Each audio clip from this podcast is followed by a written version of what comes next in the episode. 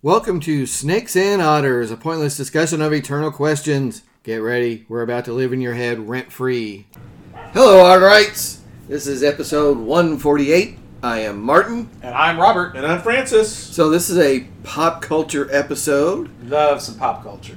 and we're going to try to take on the television sitcom this episode. What it means, why we like them, what are their roots, why some of them stick with us, The highs and the lows. the the groundbreaking ones. So there's a lot of ground to cover here, guys. Yeah. Um, and I don't know that we'll we'll do it all justice. This listeners, this may be a supremely unfocused ADD style episode for us. so a normal episode. Yes, I mean squirrel. Hey, who doesn't love it? So Who loves you, baby? Yeah. That's a cop show. We already did that one. yeah, and and we are going to pull some of these out for episodes dedicated to those shows uh, later on. Uh, I know we have a Mash and a Seinfeld. Frasier. Anna Fraser uh, coming. So there may be more of them that we pull um, down the road. But first, as we as we launch into this, I know I wanted to ask Robert here Yes. because he really brought up a good point during the tiny bit of show prep we did um, about the roots of the television sitcom. Right. So, you know, sitcom, it's situation comedy. yeah. So, you know, I like to look at things in con- not just local context, you know, because sitcoms of every decade have had a different context uh, societally, and, and that's reflected.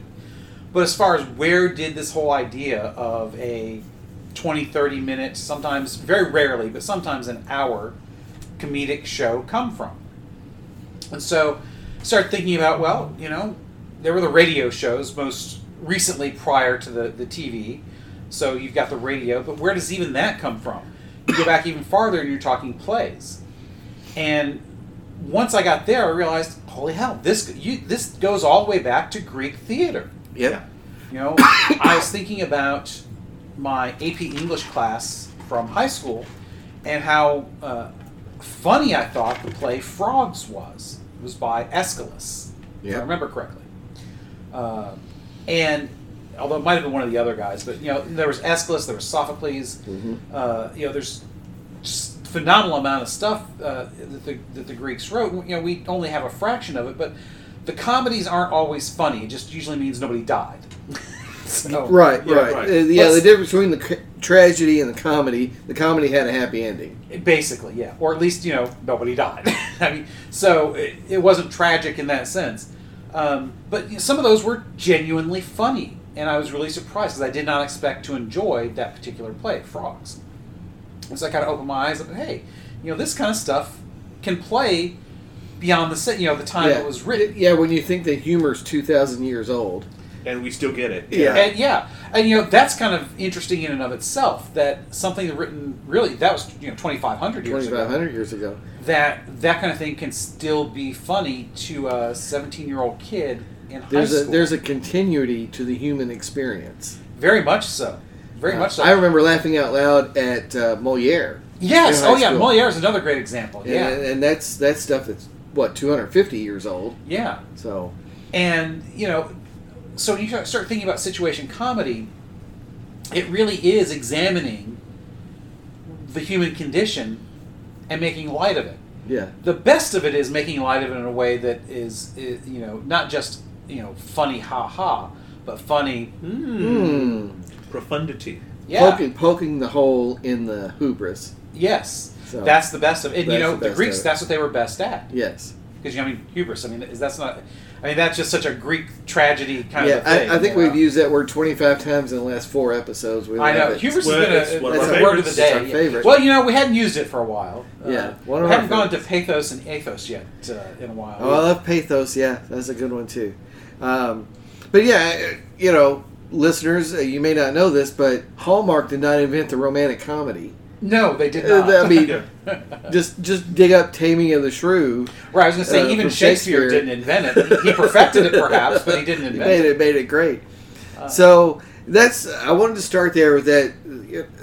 That's the basis. Well, it's universal. humans yeah humans have been able to look at themselves and laugh at themselves for years Centuries. so centuries yeah uh, uh, two millennia so what else would you fill this new medium of television up with right. but things that make people laugh And you know, the ability to laugh at ourselves is what sets us apart from animals uh, in many ways. It's one of those major things, Yeah. obviously.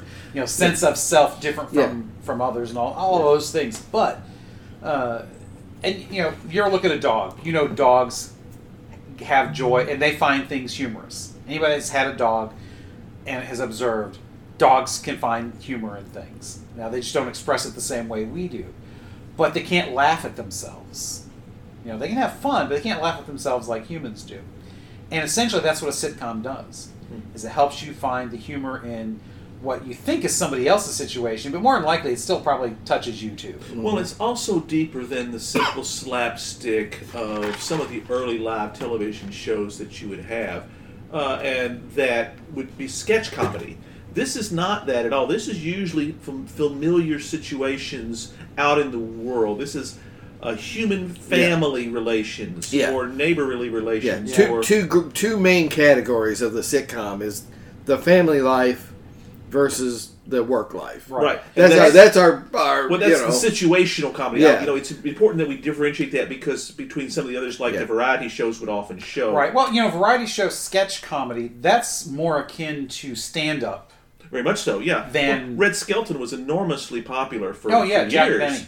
Yeah, Jack Benny. And that's what they were. That was a very different, they were Yeah. not situational. Yeah. Uh, well, and even you know when you look at the non um, sketch or and even the non situation things like uh, Groucho Marx, you know the Marx Brothers.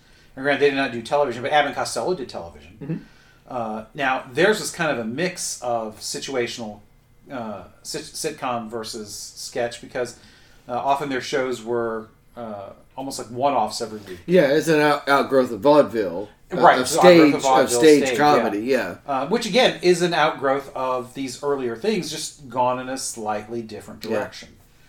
Uh, Yeah. But you know, they all have similar roots. It's that ability to laugh at ourselves and find humor in, and even to find humor in things that are dark. Mm-hmm. Generally, also, you have c- recurring characters in these shows. Yes, And that's that is the, the that's- probably the most defining aspect of that type of comedy.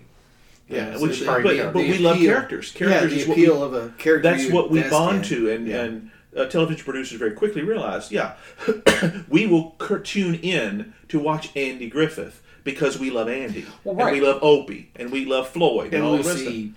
and Lucy. But if Lucy, I mean, I'm glad you mentioned Lucy because essentially it's her and Jackie Gleason that start this. yeah, yeah, w- To make these things phenomenal, those Yeah. two early television Yeah. You know, pioneers. the, you talk about that's why people tune in. That's really why people tuned into uh, even uh, sketch shows and and uh, things like A- Abbott and Costello with a different uh, story, for lack of a term, and characters because they weren't tuning in to see what characters Bud and Lou were playing. They were tuning in to see Bud and Lou. yeah, that's right. Yeah, And- exactly. yeah, and, it, and it's very difficult sometimes Yeah. to differentiate, and you don't always do that. The stars from the roles. 'Cause they- I mean, yeah, Bud and Lou were the same, and you know, were and then Three Stooges, they same was- thing. Yeah, same characters in every every short or every film. Uh, so you weren't looking for them to play a character; you were looking for them to play themselves. Yeah, what shenanigans are they Yeah. going to get? Are they going to get And into? in a lot of these great sitcoms, that line is blurred as well. Very much. Lucy so. did it. uh, Jackie Gleason does it. I mean, you, you can't tell where Yeah. Ralph Cramden ends and Jackie Gleason begins. And- And he made a career out of that. Yes. I mean, I, I actually I ran into him on Pluto TV on the Johnny Carson thing, Yeah, uh, which I love. We love our Pluto TV, and the Carson reruns are hilarious. And Oh, they yeah. brought in Jackie Gleason. This is in like the this is in the eighties, and he still. They ask him, "Do how sweet it is," and he does. And you know, and he's this is you know 30, 20 years later, almost thirty years later. Uh, that became so iconic yeah, and that was when it's good, it's good. Yeah. And that's one of the th- reasons when the Honeymooners was that good. Lucy, you know, we can to me, Lucy is the epitome Yes. of comedy. Uh, she Lucille Ball was she was Michelangelo, G.K. Chesterton genius level. yes, she was comedy. as, as comedian. She was yeah. so much so that she would reinvent a new show periodically. You know, she had Yes. four shows. Yes. Uh, Three that- of them were fairly successful. The fourth one, well, the kinda- fourth one kind of it was it, it- the ship had sailed and it was Well, it was in the seventies. She that's the one she had with her kids. Uh, th- it was later than that, I think. yeah, Uh, it was. yeah, there was one I think all the way into the eighties. Yeah, Really? yeah. Okay. uh, She, the three that she did, of course, I Love Lucy, The Lucy Show, and then Here's Lucy. Yes. Here's Lucy was the early '70s. Uh, that was pretty successful. Yeah, that one Uh, was still and that was fairly- also with that was with Gail Gordon. yes, yeah, he was in the ones beyond the uh, Uh, Yeah. right after the. I Uh, he Love was in the yeah. Lucy Show with Vivian Vance. Yes. Whereas Here's Lucy is just Gail Gordon and Lucy. Uh, and my God, you s- you can still see these things out there periodically. This is hilarious. It's it's it's tremendous. Uh, It's got those vaudeville roots in it. It's got that physical comedy that she does so Yes, well. she was the bomb at physical comedy. Uh, John Ritter uh, once was talking about uh, uh, his greatest influence in his comedy, and it was Lucille Ball. And as soon as he said it, I realized, oh my God, he is the male Lucille Ball. Yeah. When Yeah. you look at him in Three's Company, he is the male the, Lucille the- Ball. the body movements and the expressions are all yeah, Yeah. Uh, very much. so that's yeah, I mean that was the two I wanted to start with for sure that we had to recognize. I love Lucy, uh, incredibly groundbreaking.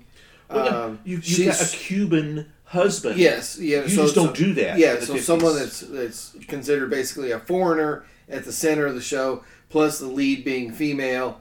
Uh, that was that was hugely right? It wasn't I groundbreaking. Love Ricky. It was I Love Lucy. Yeah, it was And hugely yet, groundbreaking compared to Desi Ozzy and Arnaz Harriet. comes or, on and sings. Yeah, I mean, often. I mean, they give him a number that he's doing in these Well, things. if it's you watch their those. show. It's Desi Lou Productions. I mean, that's the other thing that's really amazing about Lucille Yes. Ball. You know, we have Lucille Ball to thank for Star Trek. Absolutely, 'cause Yeah. it's production. uh, that house, was their they- production company. Yeah, And then the Honeymooners again, incredibly groundbreaking. Uh, uh, only thirty nine episodes, but they were a look at working class. Uh, Blue collar folks. blue collar folks, as you- like you said, a, a cold water walk up flat in New York. This that it was just different from the aspirational tone of other '50s programs. Uh, right. Even when you look at the like the radio shows, uh, or even movies that were comedies, you know, it always had that. Even in the middle of the Depression, uh, it was either about people who were well off or people who were doing a lot better than the average guy. Yeah, it was They at al- least looked that way. It was Yeah. always a, Right. an attempt to move up that that middle class appeal. I mean, those were your viewers to a large degree. These were people who could afford a television. Yeah. Were- Cary were Grant's these- wearing suits. Whatever, just Well, about whatever he does. People Yeah. wore suits all the time though, Yeah. back then. I mean, people wore suits to ball games. yeah. You were yeah, you're shooting your hat uh, to go outside. Uh, so to have a guy front and center that's wearing the bus driver's uniform, uh, you know, and and struggling to get by every week, it's, it was huge. It was groundbreaking. Yeah, and you know because it was real. You know, it, that was more the experience of a good number of people than anyone liked to admit. And yeah, and let's not take away the fact that Art Carney and Jackie Gleason are comedic geniuses as They're, well. they're Just like Lou a Stillball. whale of a team. That, that's Yes. correct. And they just they just had it, and that's one of the reasons is that those shows are still shown today. People can you know you don't see much. Uh, Ozzy and Harriet, or Father Knows Best. You can find them, but they're they're not they're not everywhere. Or you know, and not to say that those weren't great and funny absolutely, shows. abs- exactly. Because I used to watch Ozzy and Harriet, and I used to watch uh, The Many Loves of Dobie Gillis.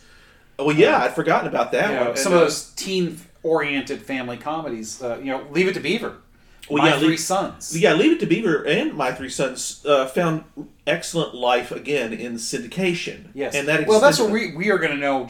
Uh, you know, we may be old, but we ain't that old. right. Yeah, we don't remember Yeah. them when they were Yeah. on. Uh, but it, the honeymooner stands out against all of that background. Yes. as really these are this is the top level of what a '50s comedy could be. And it was i- interestingly enough, though, it, it's about the only one that had that particular slice of Yeah. life looked at. Yet most were very suburban. Leave It to Beaver, the epitome of suburbia. Yeah. Uh, even Dennis the Menace uh, i- is is you know It's a Yeah, he's a suburban. rambunctious little kid, but everybody understands understands Yeah. that he's not an evil child. No. Oh contrary to what Mr. Wilson thinks. So I think it's, we talk about also about how these shows reflect our mindset or influence our mindset. Even this trend goes through even through the early '60s. Uh, a- again, important shows shows that highlighted incredible talent, like the Dick Van Dyke Show. Yes. Oh my uh, gosh, or Dick the Van Andy Dyke. Griffith Show. You know, uh, even Gilligan's Island. Uh, iconic shows that took on a life in syndication, but weren't really super groundbreaking. No, no, they're, they're Well- around, everybody knows them, but They weren't groundbreaking in the sense that, well, define groundbreaking. I mean, Dick Van Yeah. Dyke is. I mean, he's he's right up there with Lucille Ball as far as comedic a, a genius. physical comedy, Uh, but You know, also that whole with- tripping over the ottoman thing. Yes, I mean that's iconic in and of itself. yeah. yeah. Uh, but it, it's the important part. Other than the honeymooners, there's very few social statements. yes, a lot of that, these that other is true. shows. Yes. Well, if That's it's through, the- this, through the 60s. Yes. You're right. In- and, and in- that doesn't. Even ironic- Hogan's Heroes, a very you know popular show, is like you're making fun of the war. Well, what? Yeah. Even that's not It, they would completely subversive. No, every every once in a while they dip into something serious. They have that brief moment occasionally in there, but that was rare. Uh, as a general rule, co- comedies are supposed to take you out of things and poke fun of things, and but and we've talked about this before. Vietnam changes that. Yeah, That's Yeah. really the linchpin. Yeah. And it got it gets to the point where when you've got these popular comedies in the late '60s, much of which are rurally focused, which is you know we uh, Yeah. Filmways Productions made a huge bunch of them. They were cheap, they were easy, and they people watched them in, in gazillion numbers. I mean, they always had huge numbers. And as you said, Martin, so well, when you're seeing body bags come home on the news at night. Television seems to be totally tone deaf to this. Gomer Pyle is the obvious yes. example. Gomer Pyle, a show about a Marine where Vietnam is never mentioned. That's right, and that's and I think in many respects that's when the television producers decide this is not what our people want. Well, this is a case where um, I, I think you could probably make the argument that prior to the mid '60s, when things when when the '60s become dark, the '60s, the latter half of the '60s, um, well, really from 60, you know November of '63 onward, Yeah, that's that's it's a very that's a, dark. that is decade. exactly Yeah. it. Yes, Very dark. That changed We- we- everything. we Camelot don't is over. think about it that much about about it that way because people are, especially Yes. boomers, are so Because- damn nostalgic. As, as for it. we talked about, i- again, the, the Pollyanna quality of our entertainment kept on going right on past that. Right. Yeah, but, it you know, took the, the 50s 1970 are very for it to much an change. idyllic um, reflection of how we how we wanted society to be, and in many cases, Yeah. society was. Not how it was, but how we wished it could be. Well, I think we, in many we ways all it wanted was. to live in Mayberry. well, Yeah. yeah. or you know, have that perfect family like Leave It to Beaver, Father Knows Best. But you know, I, I think a lot of the '50s was reflective of life at the time. Now, obviously, not 100%. Nothing is ever 100% reflected. I'm not saying that. But when you get to the 60s and it becomes that dark decade, at some point, you know, because nobody changes anything that, that is working, okay? So it, it has got to get to a certain point and then break before they're going to cancel all those rural well, or which simplistic comedic which shows. but yeah. what- they were still working. They were extremely popular. So right. it was but at some point, it was people are going subversive. to say, yeah, and that's you when- know, and this that's, is fun, but this is we, we, we got to do this is different things. weird, you know. and That's maybe exactly this doesn't work it. for us anymore. And it's kind of what we talked about. You have to break apart something. You have to break something in order to release the energy of chaos to transform things. right. Well, I mean, you know, it's true. Art imitates life, and life does imitate art. And I can make the argument going both ways at any time about so many different things. Yeah. But in many ways, I think sitcoms up to a certain point. I, thi- I think until we get really into the meat of the '70s, is art imitating life. And once we realize that, you know, like like Martin says, a show about a Marine that never mentions Vietnam, we realize that art's not imitating life anymore. That's right. That that rural thing uh, with Petticoat Junction and Green Acres, you know, it doesn't reflect the reality of the Yeah. Chicago Democratic Convention riots and things like that. Yeah. That's right. I mean, it, it's so hard to take and juxtapose Green Acres against, like what you're saying, the, the 68 convention riot. You know, Green Acres is, is like, that goes back to the 40s with Ma and Pa Kettle movies. Right. Uh, It's like, how does this, uh, this doesn't make any sense anymore. Uh, it, it was well made. It was well written. It was funny. Oh but, yeah, it's but still it was, funny. it- absolutely, you can watch it. It's still great. Yeah. Wilbur the Pig is still hilarious. That's Arnold. right. Arnold the Pig. Arnold the Pig. Arnold Ziffel. Arnold. Uh, yeah. But yeah, I mean that stuff is It'd still be funny. One charming pig. so let me let me let me pop in a couple more that uh, this is one I'd forgotten about but kind of rediscovered thanks to Pluto TV. That girl yes. starring Yes. Marlo Thomas. Now, you're, now, what years we're talking? This now is this is getting into the late sixties. that's right. It's, So we're still it- talking sixties. This is slightly transformational, though. This is a slight Right, because- turn. this is It's, you haven't gone mod yet. Yeah, but you're, this is the a first precursor to that. one where a single woman's the lead. Now she has a long-term boyfriend. Yeah. So, you, but it's baby step because again, you move from there to the Mary Tyler Moore show, Yeah. where pretty much the entire run is there's nothing about her trying to date somebody. Right. She lives on her own with her life having value outside of a man. Right. Well, and the interesting thing was, you know, they were going to make her a divorcee, but they didn't want Mary Tyler Moore to have divorced Dick Van Dyke, Yeah, and because Oh, that's yeah. that's the thing that people would would have have thought. would have thought, yeah. Yeah. And that they, they they couldn't bring themselves to do, but also it fits better because uh, if you make her a divorcee, you're defining part of her character in, rela- in to, as in relation to her former relationship with her husband, Which failed. which was a failure. Yeah. So by doing it this way, you know, where she's just a Yeah. single woman, that worked out so much Yeah. better. And on top of all that, again, a super quality show, funny. Oh, yeah. she was tremendous. Yes. Oh yeah, absolutely. and, and- you know, and a that lot of brought us the- Rhoda. Yeah, And and Rhoda Phyllis. and And Phyllis, and, Phyllis, yeah. these ancillary characters were tremendous as well. But it's super, super important, super groundbreaking in that, again, it she's a character of her own without her relationship. That's the with a man. shift. That's It the, is that is the super cool. total shift Yeah. from le- from sixties to seventies. It's it's we Yeah. haven't had a, a, a gear change like that in sitcoms at all. So uh, I thi- uh, that one to me is that's just a demarcation line right That's there. exactly it. And again, that girl with Marlo Thomas. Uh, It's I- the first right- crack, first crack in the eye. Yeah, Damn. and so Yeah. it's you know that first step towards that, and again, she's involved in production. Betty White, Lucy, uh, Lucille Ball, you know they're involved in the production of these shows and guiding what's on the screen uh, for us. It's Yeah, you know, pretty that's amazing. a really good point. Um, you know, especially Lucille Ball, but you know, there are a lot of women who are, who are behind the scenes getting stuff done that you just don't really realize at the time. I mean, with, Luc- with Lucille Ball, it's a little bit easier to recognize because my God, her name's all over it. You know, Desi Lou. Uh, that's Desi and Lucille.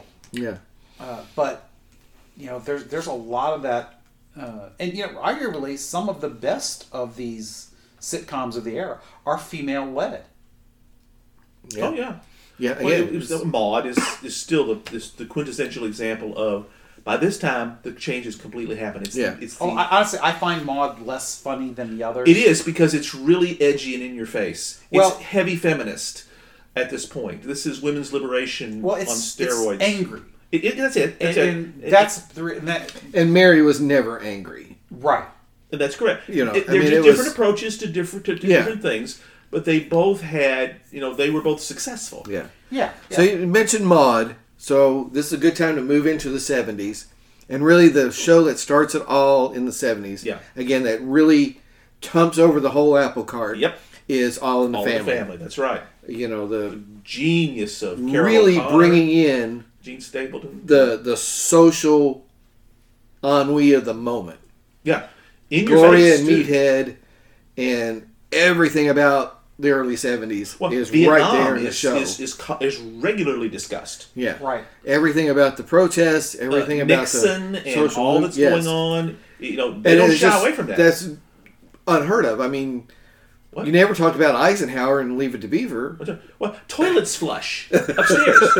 you know, that's that's that would is what the hell has just happened? The Yeah. Brady Bunch home didn't even have a toilet in the bathroom. I don't know if you guys realize this. Oh no. But in the show, so the, the kids' bathroom that they shared, yeah. uh, what do they call? Uh, I forget what they call the, the shared bathroom. There's a term for that. But you see the sinks, you see the shower, but there is no toilet in that room. Well, No, a- a- I and never thought Lucy about and that. Ricky never slept in the same bed. Right? They had twin beds. Uh, Twin beds. So did Rob and Laura. And so did Rob and Laura. But, it's you know, like, when you think wait a minute, about- where'd the kids come from? Yeah, exactly.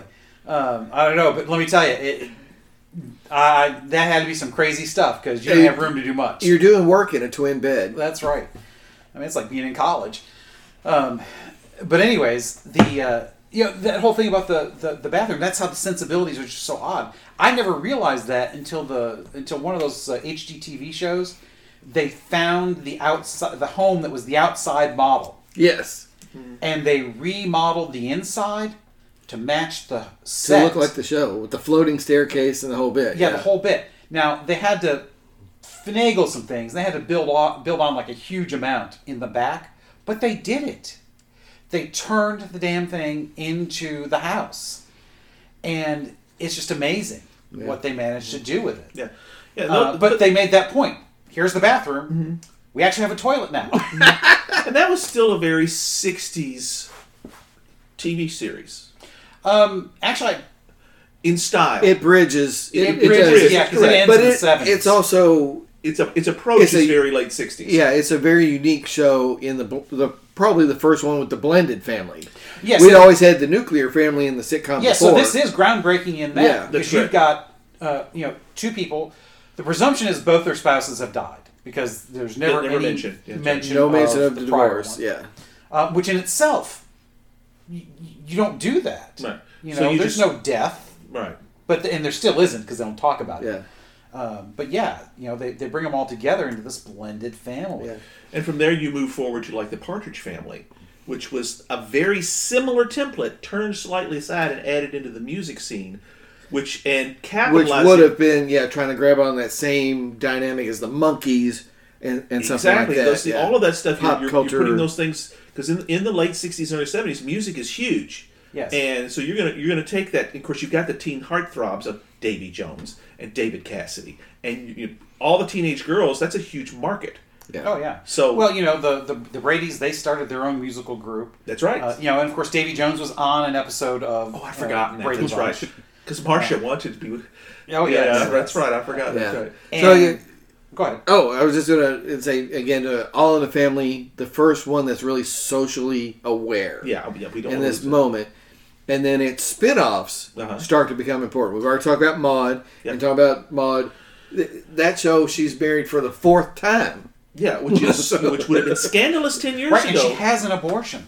Yes, I had forgotten that. You're Yes. right. Yeah, that so was they decide- incredibly bold on their part in the Yeah, sense well- that you know this is this would have been done, you know, not long it, after it Roe v. aired. Wade. It aired, I think, a month before the decision. oh, was it before? Before okay, the court okay. court I thought it decision was came out, It- after, it, but was very contemporaneous to the court decision. Yeah. in so Roe. you know this this is the kind of thing that that it, it, it's this is beyond third rail kind of stuff. Yeah, Yeah. and Maud was known for that. It was it was not afraid. It was kind of like alcoholism was dealt with on Maud. that's correct, and infidelity, and others, all sorts of these sort of things like that, which they've taken. What beca- no, once All in the Family was set in concrete and realized we've got a hit here.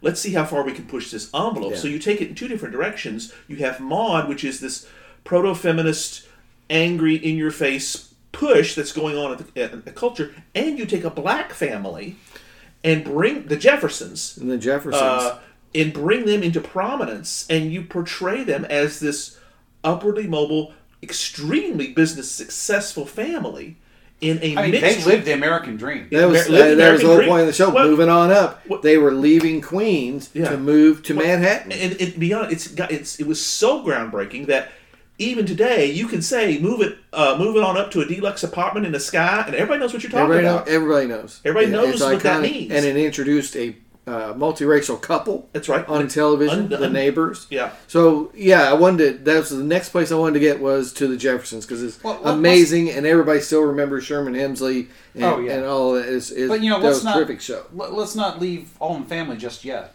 Okay, go ahead. because you know I think that's an important one to spend a little bit of extra time on. I mean, Yes. first of all, Norman Lear was a genius at creating shows. Yes. he really was, uh, as evidenced by all the, the spin-offs, the successful spin-offs Yeah. Right. that Absolutely. came off of All in the Family. But that dynamic on All in the Family uh, was astounding because it's not just that you have that you're dealing with these social issues. It's how he dealt with them because you've got what is essentially supposed to be, uh, by the way that the thing is structured, the protagonist is the bad guy.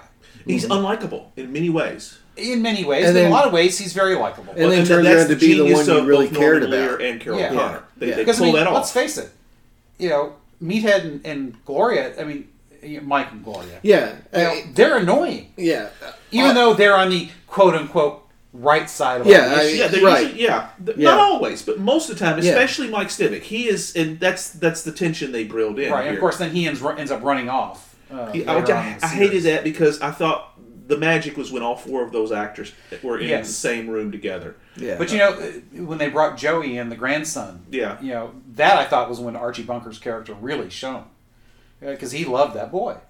Yeah, Uh, well, and it- also now when he owned the bar after yeah, he Archie Bunker's place. Archie Bunker's place. That was interesting because they had the, the little girl Yeah. uh, that was part of that. Yeah, um, and it, it was it was Mm. it He was, was a an great evolution. character because he was complex. yeah, And even though he was he was not overtly racist in the sense that he hated everybody who was not white. Mm-hmm. They just made him really uncomfortable. Now, by today's standards, yes, he's a raging racist. He hated ev- no, he didn't. It's it's He just he's a- everything was just alien to his experience. Right. he didn't know how to take. and he was ignorant in many ways. Yeah. and that's but but he learns. Like you know, one of the funniest things is when he has that transfusion from a black female doctor. That was hilarious. I, you know, And- because it, it it showed him in many ways. Sometimes it showed him the error of his own ways. Uh, sometimes you know they didn't. Probably more often than not they didn't, especially early on. But it's just interesting that the protagonist was the bad guy yeah, uh, quite Yeah. often. Yeah. That's an interesting twist in Yeah. how stories were done, yeah. and it was brilliantly done. and it Yeah. was brilliantly done. So, anyways, I'm sorry I didn't mean No, to. no, no, it's awesome. I'm glad you did that. I'm glad you brought that in because I'm, I'm moving really fast. Well, we need 'Cause to, because I, we I want to gotta- get to a couple more that we'll mention briefly. Again, the the s- importance, the follow on on the Jeffersons, good times. Yeah, that's Yes. what I forgot. That is also a spinoff of this. Uh, so that's spin-off that's- from Maud specifically. right. Yeah. Because Florida was her maid. So it's a spinoff of a spinoff. Yes. So it, it's taking characters and expanding on them. So it's a working class black family. Yeah. The the honeymooners moved into 1971. Uh, so Only with kids. yeah, Yeah, with kids. With, so you work in the kids, and then Sanford and Son, not a spinoff, but Based taking- on a British comedy, actually. but yeah, and taking Red Fox, who if you'd ever listened Dirtiest man alive. Yes, if you'd ever listened to a Red Fox album, you're like, he was on network TV. Yeah. Because I mean, if you think comedians today are dirty, Yeah. go go back to Red started it. 1970s Red Fox. That's I right. mean, It- he was doing it long I mean, before this is anybody- why he was the idol of people like Richard Pryor. Well, him and Carlin were, were doing it before anybody else, and, were very popular. at it. And so, t- transform Red Fox into a TV star And uh, I was, tell you was what, tremendous for Sanford and Son was one of my all-time Oh, it yes. favorites. was, it I was- loved it. you never missed it. We never, you always I watched loved Sanford it. and Son. It And was- you know, It's like- maybe it's just because of the, the generation that the three of us are. Because obviously, you know, we, we joke about it, but yeah, boomers, millennials. There's a generation between both of you that can't stand either one of you. You know,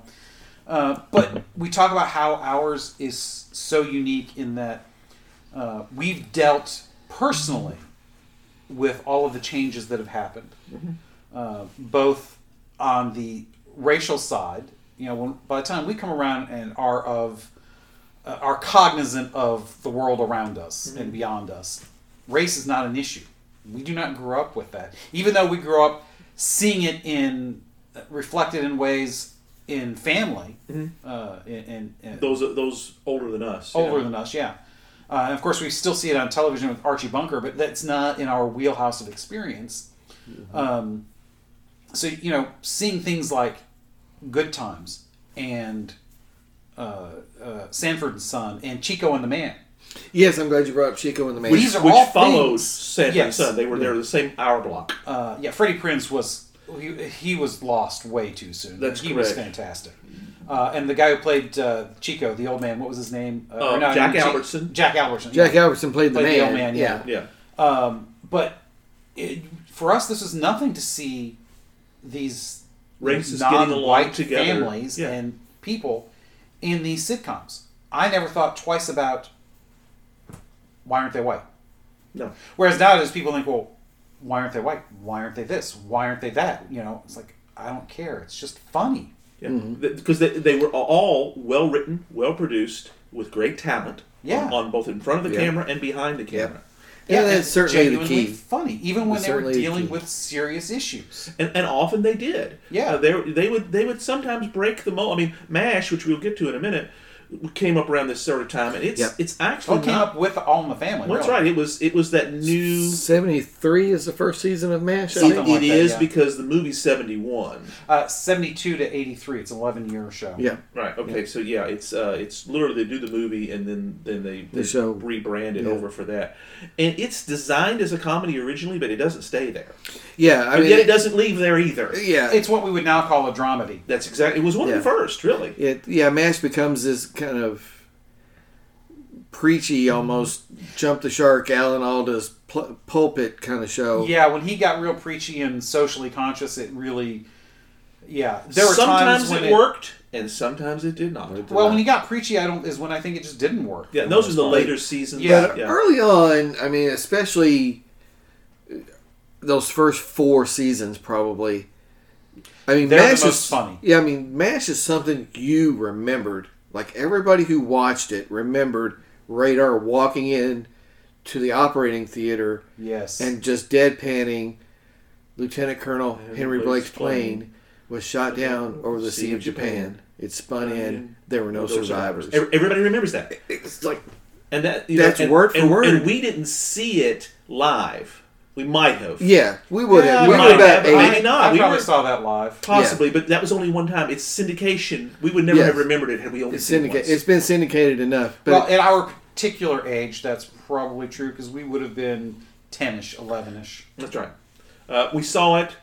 We didn't. Re- we, we were affected by it, but we couldn't memorize it until syndication came yeah, along. but it, when you see it it- now, you're like, oh, It's I- an iconic television I moment. get why this has that reputation as that moment. It's immense because nobody says a word after that, and they just they just put the camera on the rest of the characters, and they're just there. Yeah, And that's it's a comedy, and it's been it's been hilarious up to that moment, and now it's heartbreaking. Right, right. Well- and you know, I understand why that show did not stay a comedy because I mean, seriously, eleven years on a three-year war.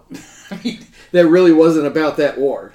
right, Right. It, Well, I mean, it was. a, a Korean War TV show that was really about Vietnam. it- it started out that way, but by the time it ends, that's kind of you, you're moving away from that, and that's why they decided to, you know, the war piece. That's one of the reasons that they they decided to end it. Is just we've moved on. Well, eleven years is a long time for any show. That's I mean, correct. that- It, it's a lot of It ground was- cover for it a was sitcom. in syndication while it was still being aired. yes, yeah. it was. And, I mean, and it that that's was- unusual too. Yeah, I mean, it 11 was- years is 11 12 seasons is max sitcom i mean that's big bang they got cheers that level Yeah, gets to 12 seasons a lot of a lot of them do not and they stay memorable even if they only make Well- five seasons a lot of them, you know, they may get like the last few of of Mash. Yeah, well, you know, there's probably not nearly as many memorable episodes those last few years. You could probably make the same argument for a lot of shows, uh, Cheers especially.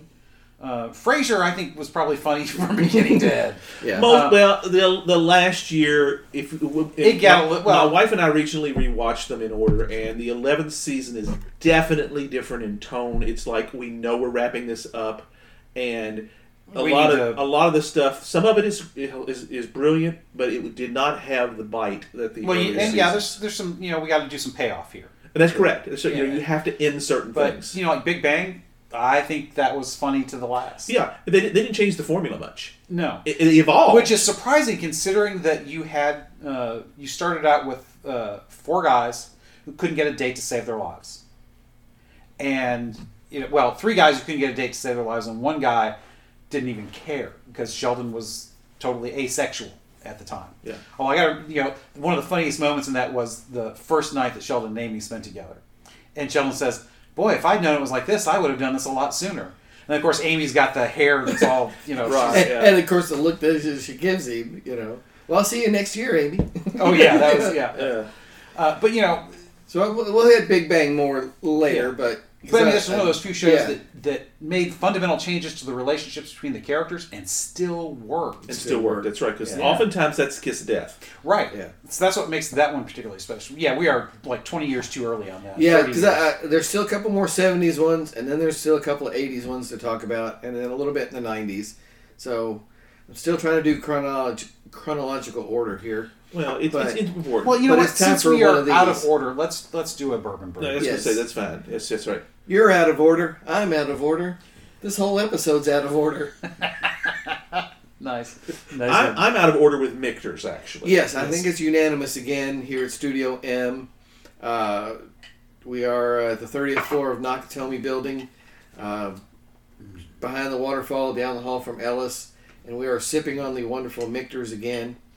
Um, Yeah, truly, uh, this is this is why I do need to go get a bottle. Yeah, I was commenting uh, when you poured my first glass earlier that uh, I really liked the bottle because it's uh, evocative of, an, of a classic, you know, saloon kind of look. Yeah. and I like that. I like pull, that quite pull a the bit. cork and Yes. Yeah, walk in through the swinging doors, belly up to the bar, and say, "Barkeep, pour me a whiskey. Pour me a pour me a, Mictors. pour me a Mictors. Pour me a Mictors." So, That's right. so thanks again, Mictors. We, we, we appreciate you here at Snakes and Otters. That's right. You know, and uh, like I said, this is this is really jumped up to the to the top level of my favorites. It's just so that smoothness is just incredible. yeah. So you it's know, got to be the aging. there are some bourbons that I like because it's not quite so smooth. Every once in a while, I get in the mood for a devil's cut, Yeah. uh, but you know, when you find one that's this smooth, it's like this you can go to anytime, no matter Yeah. what. So, if you will indulge me, also a quick shout out of appreciation to Mrs. Martin, who helped Yes. with uh, a little homemade lunch, some Korean style pork chops and rice. Um, I helped her uh, mix up the marinade this morning, and I think they came out pretty darn good. I was very pleased. Yes, and very A good. impressed. little, a little honey, Fantastic. a yes, little that's right. garlic, a little fresh grated ginger. Yeah, the uh, the yeah the ginger was very good. You could taste that. I like that. Um, used to be you could go to um, uh, not Thai. Uh, what were the places that did the uh, the, the the cooking on the round? Uh, Oh, Mongolian. stuff. Mongolian, yes. Yeah, Oh, which- All the Mongolian grill yeah. places, yes. uh, those places were really good, but uh, Don't say that. where you there was one that was um, uh, over off Hurstmoor in Taylorsville oh, yeah. that you got to put your own mix together. Uh, BD the sauce- Mongo's. No, no, no, no, no, no. That place was garbage compared to the other one. Oh, two The- Hans. Yeah, Wasn't it was a little hole in the wall place over by BW3. Yeah, I know exactly Yes, where it was yes, at. yes, Yes. yes. Uh, my former pastor took us there. We used to go there all the time. The place was always empty. I was surprised it stayed open as long as it did. Uh, but oh my gosh, that place was good because you really you got to mix more of everything Yeah. than you did with the other place. I, I loved it. I loved it. You got to watch him make it. yeah, yeah. Uh, You know, and it was Panega, exactly the Oreo. way you ordered it. Yeah. Because I mean, you hand, literally handed them the ingredients Yep. in the amounts that you wanted. There you go. Yeah. Love it. Love So it. that that Love was it. was great to phenomenal. have get the steak, the steak and plenty of rice and. The, I always love the carrots and the water chestnuts and Mm-hmm. all that stuff. It You're was making good. me hungry, dude. We need to skip a little bit. All Oh right, man, let's I'm move on. stuffed. How can you be hungry? Um, It was good though. It was Uh, two. but before we go on, since we are doing um, uh, sitcoms and we are at a break, uh, we should raise a glass to uh, the late great Bob Saget Oh, yes. yes. Absolutely. Full yes. House, which eh, I and get it. I- Fuller House. a, a long-lived show. I mean, not necessarily groundbreaking, but Successful. It's Yeah. success- Successful It was- well, and- they had some groundbreaking elements in the in it, if only in the the kind of characters they put together. yeah. Uh, you know, it was one of those extended, fa- one of those really first extended family kind of Yeah. situations. I mean, it, it sort of became a trope that uh, sitcoms at that stage were always about the single dads. Yeah. It's like, wait a minute, that's not really normal. you know, but you- Full House and Blossom and a lot of these other ones, it was always about the dads because they wanted a guy to lead the show. right. So But you know, also single dad. You know, nowadays the single dad's a, a, a character of scorn yeah, and ridicule because that's what dads are on sitcoms. yeah, So you know, I raise my glass to him for playing a good dad. Well, he did very much so, and he Yes. had comedic chops. He was a talented guy. Gone way Another too guy early. with a the dirtiest mouth ever. oh my gosh, his his stand up comedy incredibly dirty. yes, I, I, don't, I didn't I didn't realize you didn't know that. But yeah, he's known for being he could really move back and forth kind of between the worlds. Yes. you know, he could he could sell you as the innocent, nice guy dad, but then you know the comedy could be. can get That- really, that's kind of not why quite it was- vile, but It was a big deal to like roast him. You know those those roast shows. yeah, You know he would be mentioned quite a bit, and I think he had his own roast. So yeah, Yeah. But yes, uh, to the Bob late Saget. great Bob, Bob Saget, Saget. uh, he is definitely a missed uh, Gone light too- in the comedic Gone world. too early. Yes. all right, so a couple more from the seventies that I want to hit. Uh, again, unusual, successful, but one day at a time. Yeah. uh, again the, this idea of most of the time the females are shown in relation to a man this is a single mom with teenage or older kids Right. girls so it was a very unique show Yeah. No. No. Valerie section- Bertinelli and um, mackenzie phillips, Phillips. Mackenzie Phillips, and yeah. bonnie franklin as the mom Uh-huh. um, and of course pat harrington uh, famously as schneider the building superintendent Yeah. Yep. Um, and then this one's not unusual. It's just kind of your standard workplace comedy. But Taxi Yes. was very oddball, very unusual. Mm-hmm. It was, yes. It's one of those stories of kind of the straight character trying to hold the world together Mm-hmm. with all these oddballs. Uh, so, of course, famously launches the career of Andy Kaufman. Mm-hmm. Uh, you know, it's a very well, and you know, out there. people who became very famous, even if for only being you know character actors, uh, came out of that show too. You know, Tony Danza uh, Yeah. came out of there. Judd Hirsch, Christopher uh, Lloyd. Christopher Lloyd. Oh, excellent actor. Yeah. Uh, Marilyn Henner. Yeah. Uh, uh, uh, and of course Danny DeVito. Danny on top DeVito, of all yes. of them, uh, you know, Danny DeVito's still out there. You're like, how does this guy still have acting jobs? He's he's four foot three, but you know, 'Cause there he he's- is. He's that brilliant. He- That's why. he's just he's just got that comic knack, uh, and just did a great job in in Taxi. yeah. Uh, if you've never seen Taxi, you should look it up. Again, they, almost everybody in the cast went on to huge, bigger and better things, and it's such an oddball, weird show. It's Uh, one of the few ensemble, uh, truly successful ensemble Yeah. workplace. Because you know you've got Barney Miller. I was gonna say you got to mention. Yeah, that was the Barney next here. one up. That was Uh, Barney you've Miller. got uh, uh, the Mary Tyler, Mary Tyler Moore show uh, with the in the newsroom. Yeah. You know, uh, what was the, that? Wasn't the regular Mary Tyler Moore show? But what was the name of that one? Are you Uh, talking Lou Grant?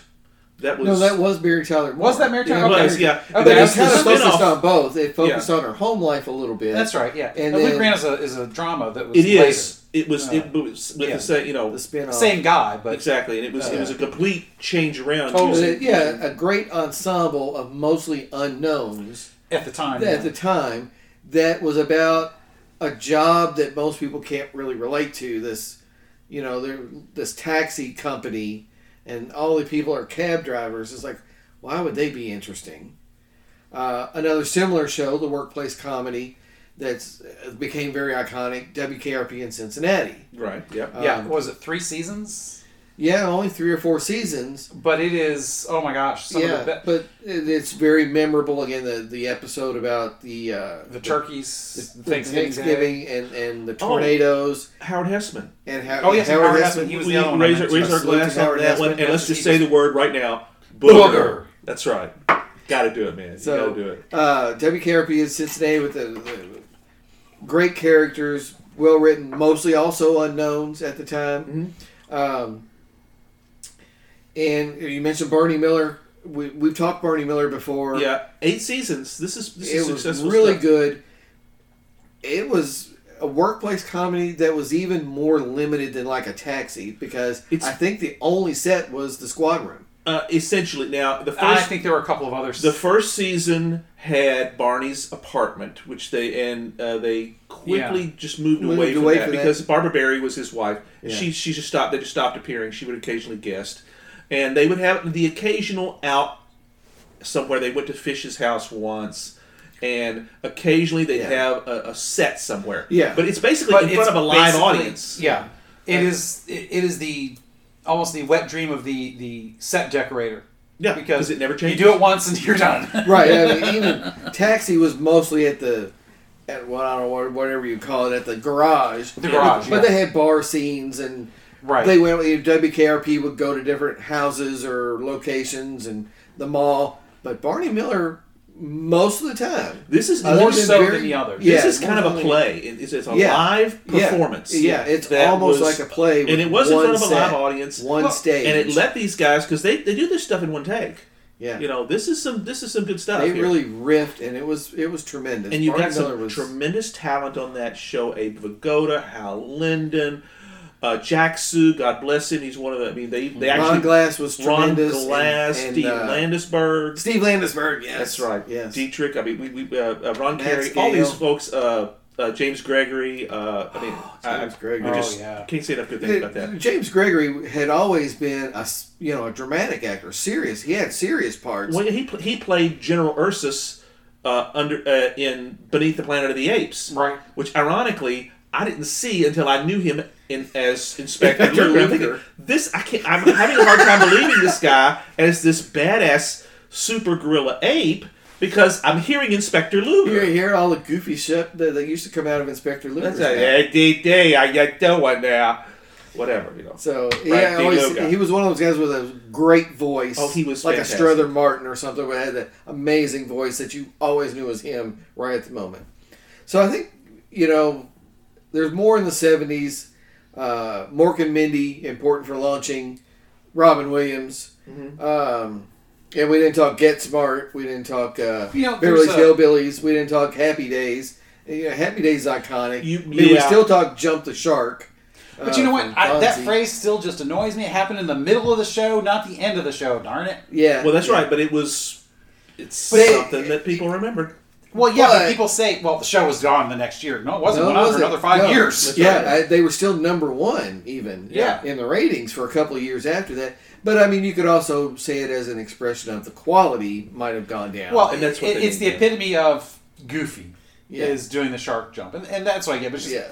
it's people Which was take not it out of supposed to be the context. show. It was. I mean, there are other goofy shows that can get away with that. Well- this was not. It was changing what was supposed to be the Yeah. show was about. Yeah. Well, Well, you yeah. know, it's one of those things where it's set 20 years earlier than it airs, and yet it it, it still does some of that socially conscious. yeah, it kind still of had stuff. more of a '70s sensibility, even though it's set in the right, '50s. right. I mean, it's still very much it's kind of true to the 50s. things. Yeah. It's like I think there's only ever one black character on there.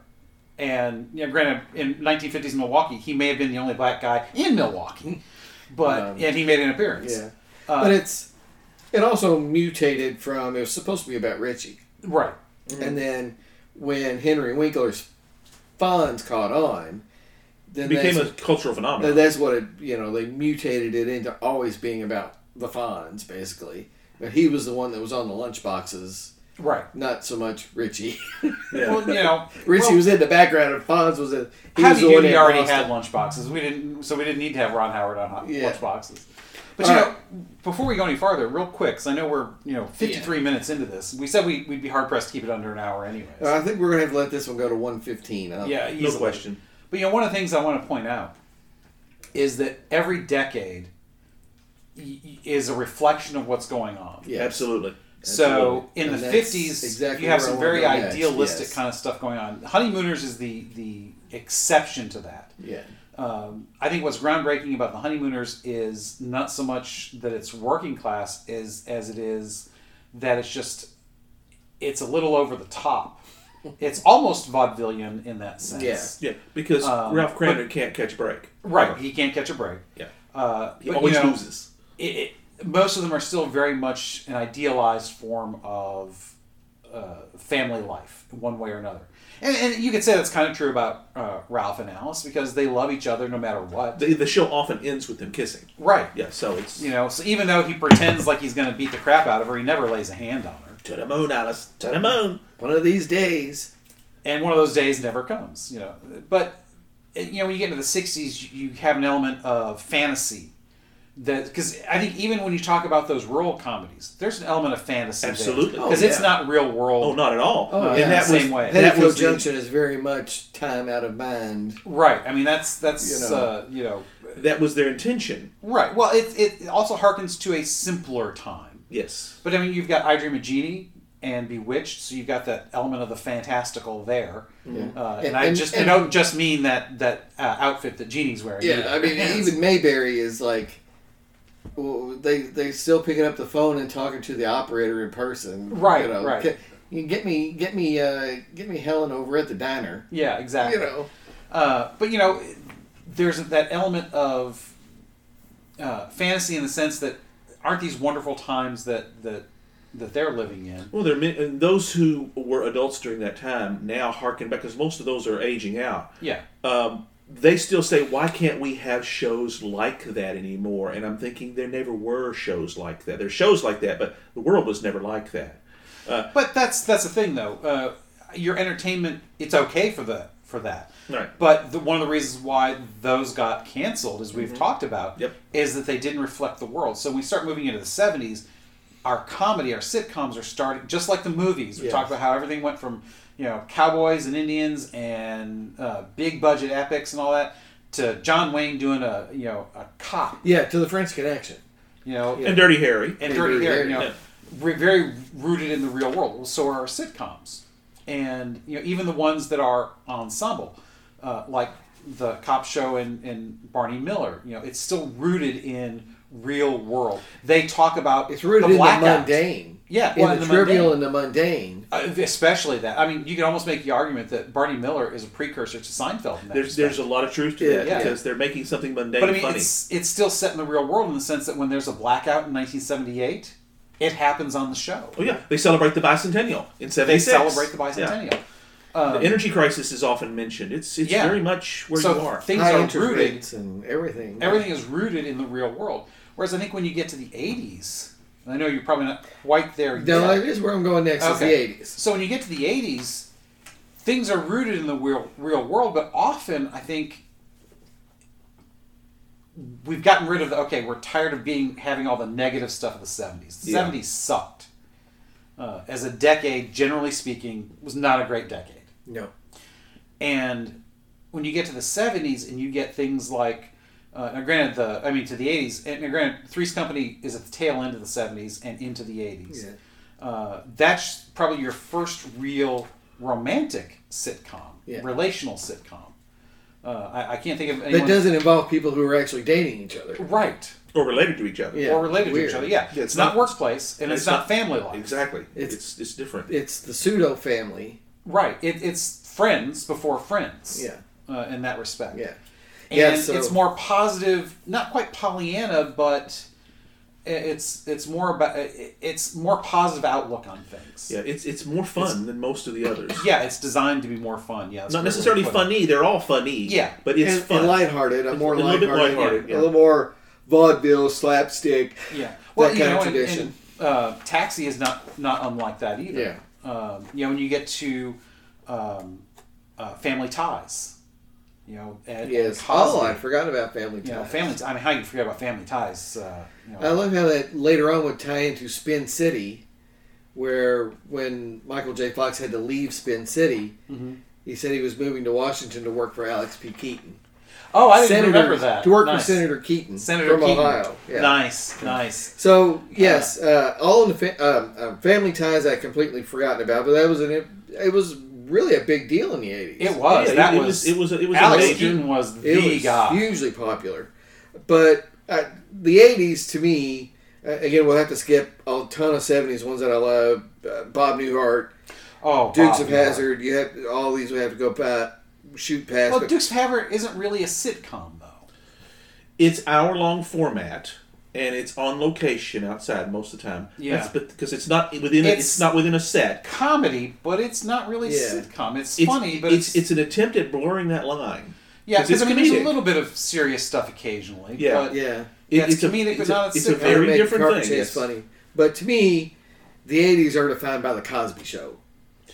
It- and when it, it- comes to situation comedy, was yeah. the well, I number don't know, one I think show Family for a Ties long and, time. and and Cosby. I think yeah. they go They, together they, Cosby is. because Cosby is the black version of Family Ties. Family Ties is the white version of Cosby. Um, so it's it's not just that it's a black family, you know, it's taking that next step from the Jeffersons to not just a successful business, but here's a doctor and a lawyer, black doctor, black lawyer, live, you know, their family life, Right. uh, and and. I mean, there was a time it really was. It was the number one. It was Oh, it the was, yes. phenomenon. Yeah, uh, that- of it defines the, time. 80s more than anything else. So, you know, and then again, quirky weirdness comes back with things like Night Court. yes. You know, it's a very much a Night Court was a successor good, to was a Taxi. good show. It really yeah, was. that a was very that good was show. another workplace sitcom that was uh, just one of the funniest things ever. Oh, it just yeah, just a hoot all the way through. yeah. Um, some of that is just some phenomenal writing and just some phenomenal acting from all of them from Marky Post, from John Larroquette, Richard uh, Mall. Richard Mall. Um, just it's just so many good. Yeah, when, good- when, when, you, when you get that great, wonderfully written characters put together with fantastic actors behind them, well, the chemistry between those guys. That's right. The Yeah, chemistry it works. between John Larroquette and Marky Post was great, and I don't just mean the she romantic was, tension. yeah, I the mean, she sexual wasn't even the first one. tension. No, she was the second one. I think. Yeah, second or third one. So and yet she's the only one you remember. Yeah. Uh, not just because she was, I mean, she's beautiful, yes, but she and, and uh, Dan Fielding played so well off of each other. she Yeah. recently passed away, too. She did, yes. That was uh, much younger than she should Yeah. have. Yeah. yeah. she uh, really did a nice turn on uh, Chicago PD. Oh, did she? moving from that, yeah. Okay. So, but Ellen Foley, I think, preceded her, right? Uh, sounds right. I, I think I it's- don't remember the And name. Mm-hmm. Ellen Foley, famous for singing with Meatloaf. Oh, See, it's everything connects. everything's connects. Uh, everything right. connects. Yeah. Uh, or he goes back to Rocky Horror somehow. yes, it does. It does. It all connects. Yeah. Uh, but you know, Bless in a my way, soul, Hop, Hoppatootie, bless my soul. It all connects. Yep. Um, you know, in a way, the '80s, there it's not the decade of the sitcom the way the '70s was. Well, Uh, you, you have uh, medical 'cause shows, the cop shows and the medical yeah, shows cops take and the medical take over. That's when Hill Street Blues becomes a big phenomenon, and that Yes. starts it. It's St. Elsewhere. and is St. huge. Elsewhere's Elsewhere. rings from that, and then you get you know uh, NYPD Blue and a few other uh, those those dramas, hour long dramas become Come- preeminent. Come, back. Yeah. yes, Yeah. and that's that's Um, just what so- they, it's what people wanted. So other than you know the Thursday night shows, uh, Cheers. Uh, yeah, which we so have. we had Family Ties, we had Cheers, we had Cosby and Night Court. I think those were the four that were back to back on uh, NBC. and, and they and they ruled. They ruled Right. the night. Yeah, yeah, it was- must see TV is what they called it. and that's that's where the phrase was was brought yeah, about. yeah. For that. I mean, the, NBC Thursday night owned television. Yeah. It, Really It, did. was. It and was if I recall huge. correctly, at ten o'clock it was Hill Street Blues. Uh, I think I'm you're almost correct. positive. Yeah, Something So- like that, So yeah. Thursday was an NBC night. and Yeah, I mean that's just they what it was. ruled. Yeah.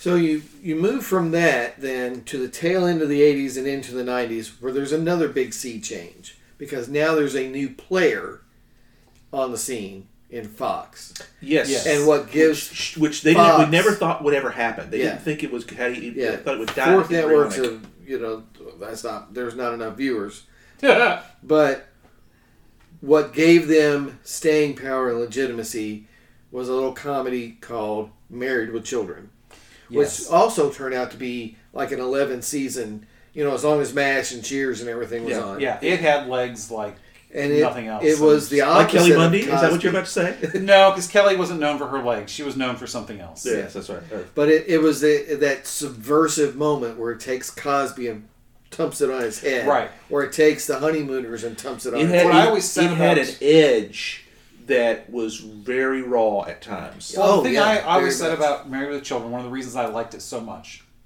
Now, granted, I come from a somewhat dysfunctional family, uh, more so than many, uh, was that they had the courage to say out loud whatever they thought about their family. Yes. Well, yes. in many respects, it's it's the '90s version of All in the Family, of that messed up version of folks. That uh, yeah, but somehow- with less of a social message. well, that's correct. It's Yes. it's more comedic and it's more internal than it is Yeah. external. but Peg Bundy is a very unique sitcom character. she is. um, you know, you were never supposed to. De- you could depict the husband as kind of a doofus, Yeah, but to depict the mom yeah.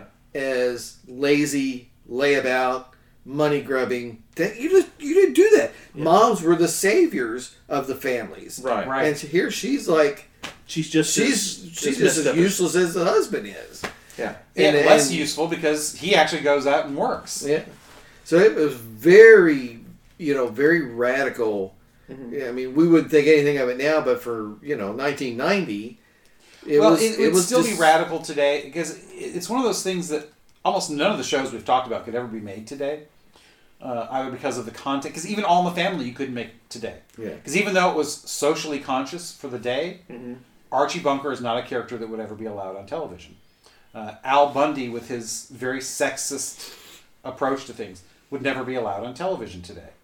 And and I'm not saying that that I bemoan the fact that there are no more Al Bundys, but I do in the sense that it was a raw form of comedy Yeah. that w- it, it, it that raw comedy is important Yeah. because in its own way it can make you think. Uh, in many ways, it can make you appreciate the family you have. Yeah. no. Uh. And then that was, you know, again, we moved from that one to something like Roseanne. Yes. Very Very- similar. very similar And type of again, thing. That There's that blue collar, rawness to that rawness edge to Roseanne it. was a female-led honeymooners Yep. in many ways. It's m- much more akin to the honeymooners Mm-hmm. Yeah. th- than even Married with Children. Um, S- the Simpsons. I was gonna say uh, you got to go You to the gotta go Simpsons yeah, there. you gotta talk about the because Simpsons. ultimately that's been the anchor upon which the Fox Yes. television network has subsisted. Yes. it's the consistency. I mean, Tracy Ullman's show was yeah. Uh, she's She fine- was great. She's I fine loved comedian. that show, yeah. she she did a fine job, but it just it, it didn't last. But the Simpsons took variety on from shows there. are notoriously difficult to. to You- it's just not going to stick. Yeah. I mean, you get a year out of it. I think that's what they had. I don't 'Cause, I think mean- that- I don't remember if they had two. Um, it- SNL works only because of multiple. Well, there are several reasons. SNL works because you change the cast yep. and it's on at late night, so you don't have to have a large audience. Yep. You don't have to have primetime numbers, and then you have to have enough people that just don't care that it's not any good anymore. Yeah. You know, I think of one like uh, In Living Color, Yeah, which, which was lightning in a bottle for Fox as well. It That's right. was. Yes, it was. Um, uh, started as a off Jim variety Carrey's show. career. Yeah, so as a variety show. And so even that couldn't sustain a- as well as that was done. Um, but, other, you know, again, we. Roseanne, Simpsons, Full House, Family Matters. Yes, And then, like I said, Big Bang to me is the op, you know, it's the flip side of Family Matters, where Penny is Urkel. Yeah. She's the oddball, not Urkel. Um, you then move to the '90s with Friends, Yeah. very groundbreaking. Still holds up. Sort of, it's sort of a family show, but they're not family. right. It's not a workplace. It's sort of a romantic, but not entirely because it goes back and forth. Yeah, which is which was the freshness of it. That's Yeah. one of the reasons. That plus the character. well, it was the acts- snark. That's true. You know, Yeah. Chandler. To me, Chandler's the heart of the show. Uh, Not Ross and Rachel. Not Monica. Chandler's the heart Chandler, of that show yeah. because of his snark. Yeah. The insecurities Yeah, and, and the snark is like the odd mix. What a great character that is. yeah. Um, designing women. Oh yeah, yeah. another another big time golden girls again female led they're the center you know the show um, movie murphy brown another important one Yeah. where the Seen as subversive at the time. Yeah. It really was. Uh, it was. It, it took that edge of feminism and really went hard with it at times. Uh, and I don't want to say it, it was as always as funny as some other shows, but it, It was very wasn't. well written though. It was well was written. I good. mean, you know, Candice Bergman. She's she's a phenomenal actress. Yeah. Uh, and she, you know, I watched the show. She was funny, and it was fun most of the time. But you know, there were times when, It preached. Yeah. well, y- yeah, it, it, I almost never like a show that preaches. No, I you're mean, exactly you know, right. If I want to be preached at, I'll go sit in the pews. Yes. or I'll listen to my own homilies. But you know, uh, heck, I don't even listen to my homilies. But you know, it, usually when comedy tries to preach at you, they fail, That's right. Mhm. Mm-hmm. and I think she failed or that show failed when it did, just as most of them do, um, because it's it's hard to be funny and preach at the same time. That's why as I- any good preacher will tell you, it's hard to do both. Well, and that's one of the reasons I think it died a premature death. Uh, it could have lasted longer had it been tooled a little But we, differently. well, yeah, it was kind of a thing where we've done this before, Candace. Eh, We, we listened to Alan Alda for eleven seasons. We're, we're Yeah. not going to listen to you for eleven. that's right. Well, and you know, maybe it's it's just the fact that it was female led. It didn't play as well that way Yeah. because you know there are preconceived notions of how women should be on certain Yeah. But- on tele- in- at certain Still, times. It had, it had all been done. It had, yeah. So there, wa- she wasn't really breaking a ton of new ground. yeah, yeah, there's a freshness that must be present in Yeah. every Well, and good, she- successful. There comedy. was an element to that because I mean, you know, Candace Bergman on on, uh, uh, on a sitcom that was pretty that was pretty big yeah, deal. yeah, yeah. Uh, you know, it's kind of like uh, Sybil Shepherd doing Moonlighting. You know, that's not a sitcom. It's close, Well, I was going to say you could make Uh, the you argument. could make that an it argument was. for it, but it also was serious too. Yeah, Um, it was an, it's another one of those dramedies, Uh, yeah, and it was it was a romantic comedy. and, and it was romantic comedy. But you know, the fact that Sybil Shepherd was doing a uh, television show was a big deal because she's a big name. Yes, so sir. was Candace Bergman. And ironically, um, Sybil Shepherd is probably better known for Moonlighting because of the quality of that show than many of the things she did before that. Oh yeah, yeah. Well, I don't know. Uh, she was in. Um, I can't remember. the name. It was. It was uh, Well, she was a favorite of Robert Altman, right? yeah, yeah. She was in the Last Picture Show. the, the and- last picture show. Yeah, That's that's the one I'm that's, thinking that's, of, yes. a, a big one. Uh, and then, uh, yeah, and a related movie. to that. But I mean, yeah, she was in movies, and she was a big Yeah. deal in And- the seventies. But yeah, the same thing. Candace Bergen had been a film actress primarily. Yeah, And and, then- that was back when film and TV actors and actresses really didn't. It was mix. hard to make the shift. Yeah, So to, to attract a Candace Bergen and Oh. get her to be on TV Um, was a wasn't big deal. buddies. We didn't even mention that. Yeah. Now, that's a groundbreaking show. Well, Oh, that's that's you're correct. and that's in yeah. the eighties.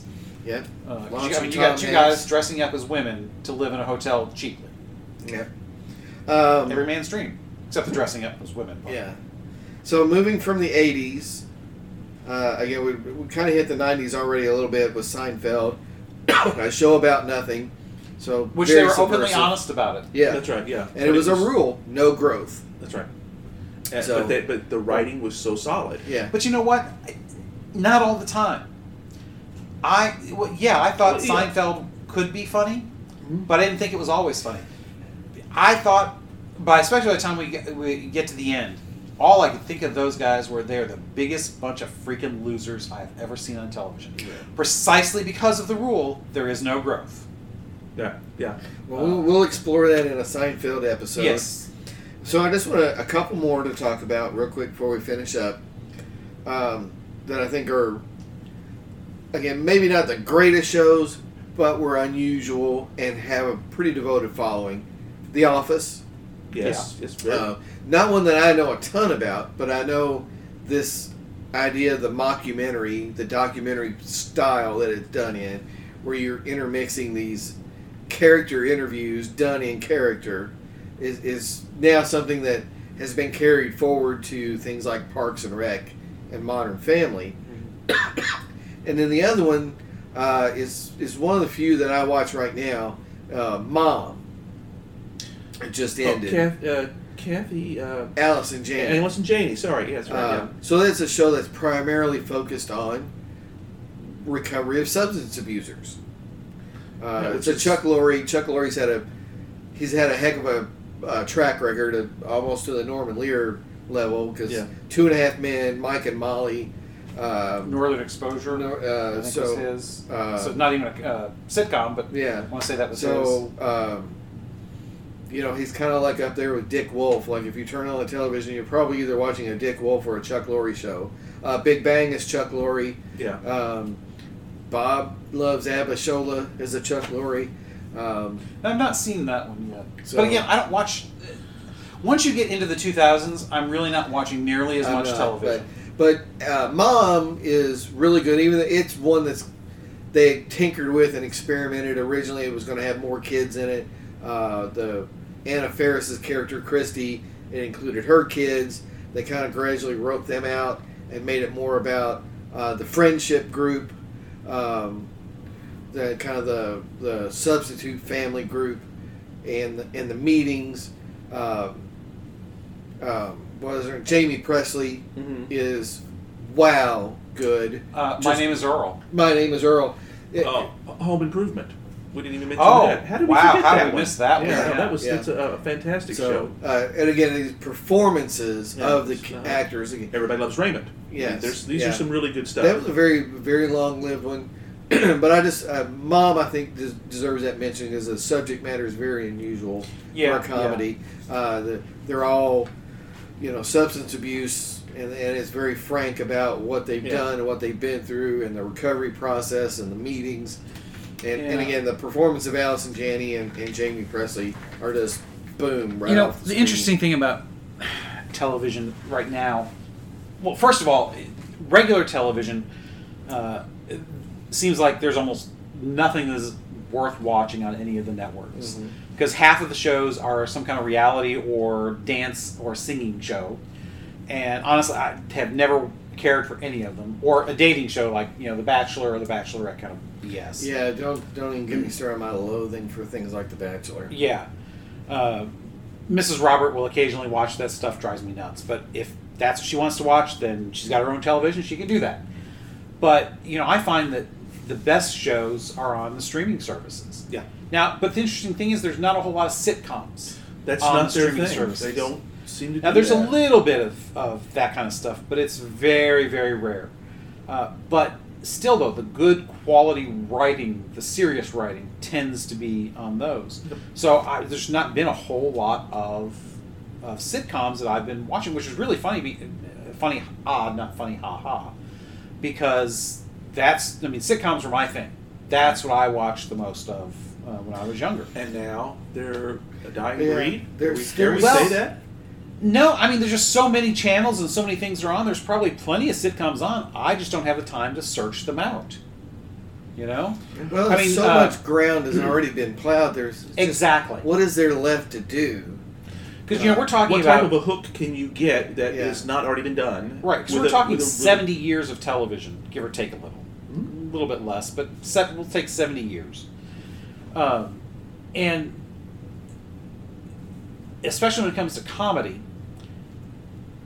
and with everything being available to be streamed or downloaded nowadays, everything that's ever been done practically is available. Yeah. So it, it's a lot harder to take comedy, I think, and repeat it simply because it's comedy is situational Yeah. more than it is character driven. Mhm. Now you can have character because Big Bang is character driven comedy. That's rare, but again, that's lightning in a bottle. Uh, just from my experience, it, that you know, now Barney. Now, but it's Yeah. pro- now probably the best of them are character driven. Uh, Frasier is character driven. Yeah. Uh, Barney Miller was character Very driven. much so. Yeah. Uh, but you know, much of what el- of the comedy that's on there is more situational, uh, or those particular characters in that situation. You know, it, it's like you take those characters anywhere else, they don't work anywhere except in that, uh, which is probably true for most things. But it just it just seems like I don't know. It just seems like it's like you said, all that stuff's been done. Yeah. It's it's so hard to make something that doesn't feel derivative. or when- contrived. yeah. uh, like that show about the the guy who was a I think a photographer, and he works with a bunch of millennials, and he has to come in from the field to keep his job, and so I I forget what the, how they're getting their their images, you know, downloading it from the internet or whatever. But the whole thing was, you know, millennials and this guy clashing. This guy was only like ten years older than them, so it's not like there's a huge difference. Yeah. You know, he might have been the tail end of our generation, but I don't even think he was that Yeah. uh, I think he was probably like first of the real millennials, and he was dealing with the younger ones because the the quote that I was remember from that show, and I don't even know what it was, what the show was anymore, because I never watched it. Was this girl? She complains about I've been on the job for three weeks and I haven't gotten a promotion yet. oh yeah, that's a millennial. yeah. You know. Yeah. And to my millennial children, I don't mean that to you guys, but you know that's the stereotype. Well, when you when you look at this stuff, you start to research some of this, and you try to refresh your memory on all the shows you loved, and then you realize that during the decade of the '80s, there were more than 240 sitcoms on at one time or another. Wow. Stuff that lasted three weeks or six weeks. Well. How do you have you have something original? Uh, even sometimes the original stuff doesn't last. right. yeah, because they I were- remember there was one in the 70s. Again, this aired for like three months. And I think here it was preempted for basketball most of that time, but it stays with me. Even though I was 12 years old, it's a show called Quark Oh my gosh, yes! Absolutely. with Oh, Richard Benjamin. Yes, I in remember space, that. the in Space garbage man in space. Yes, garbage man in space was Quark, and I was like, "This is so weird and different. I like it." Yes, that was a great And show. it's not, it's never coming back. no, That's right. Yeah. And, it and so happens it's every like once in a even the while. oddball stuff, the, the fresh stuff the doesn't odd catch couple. on. How do we miss the, The Odd Couple. Couple. It's Oh on my, my list gosh. here. I, did, I had to run past it. Yeah. The Odd Yeah. Couple. Uh, you know, so Neil Simon was somebody that right there with with. Uh, Mm-hmm. Well, we again, that recognize was a those play creators and yeah. a movie. Yeah. Uh, so, but it's it's churning out from from him. Um, so anyway, that was terrific. Uh, again, listeners, episodes on things like Frasier, um, Seinfeld. Seinfeld are coming up. We'll have to add Big Bang probably to the to the. yeah, we schedule. definitely should do a. Big You're Bang. assigned to do that, Robert. Oh, okay, all right. And so that way you can get it all where you would want it. and you, can, you can captain the Big Bang uh, episode. All right. So at an hour and 20 minutes, I feel like I let y'all down that I didn't get this one going a little earlier. So, um, That's all right. Every month has got to have one extremely long episode. It seems. Well, yeah, we It's haven't- usually not the pop culture. Yeah, we haven't done that in a while. Oh yeah. okay. So here's the big question Francis, what's next time, buddy? You know, we're, we're going back. We're going medieval on your ass again. We're gonna go back. It's kind of a, a second part, sort of, kind of, not really. Oh, of- well, of I our mean, you can't history. do one without the other. Well, yeah, we're gonna talk about the Knights Templar. We're gonna go deeper into that. We did the we did the one on the Crusades. We're gonna talk a little bit deeper on the Knights Templar next time. It's got a great show called Nightfall, uh, and lots of other things we can talk about. Don't miss it.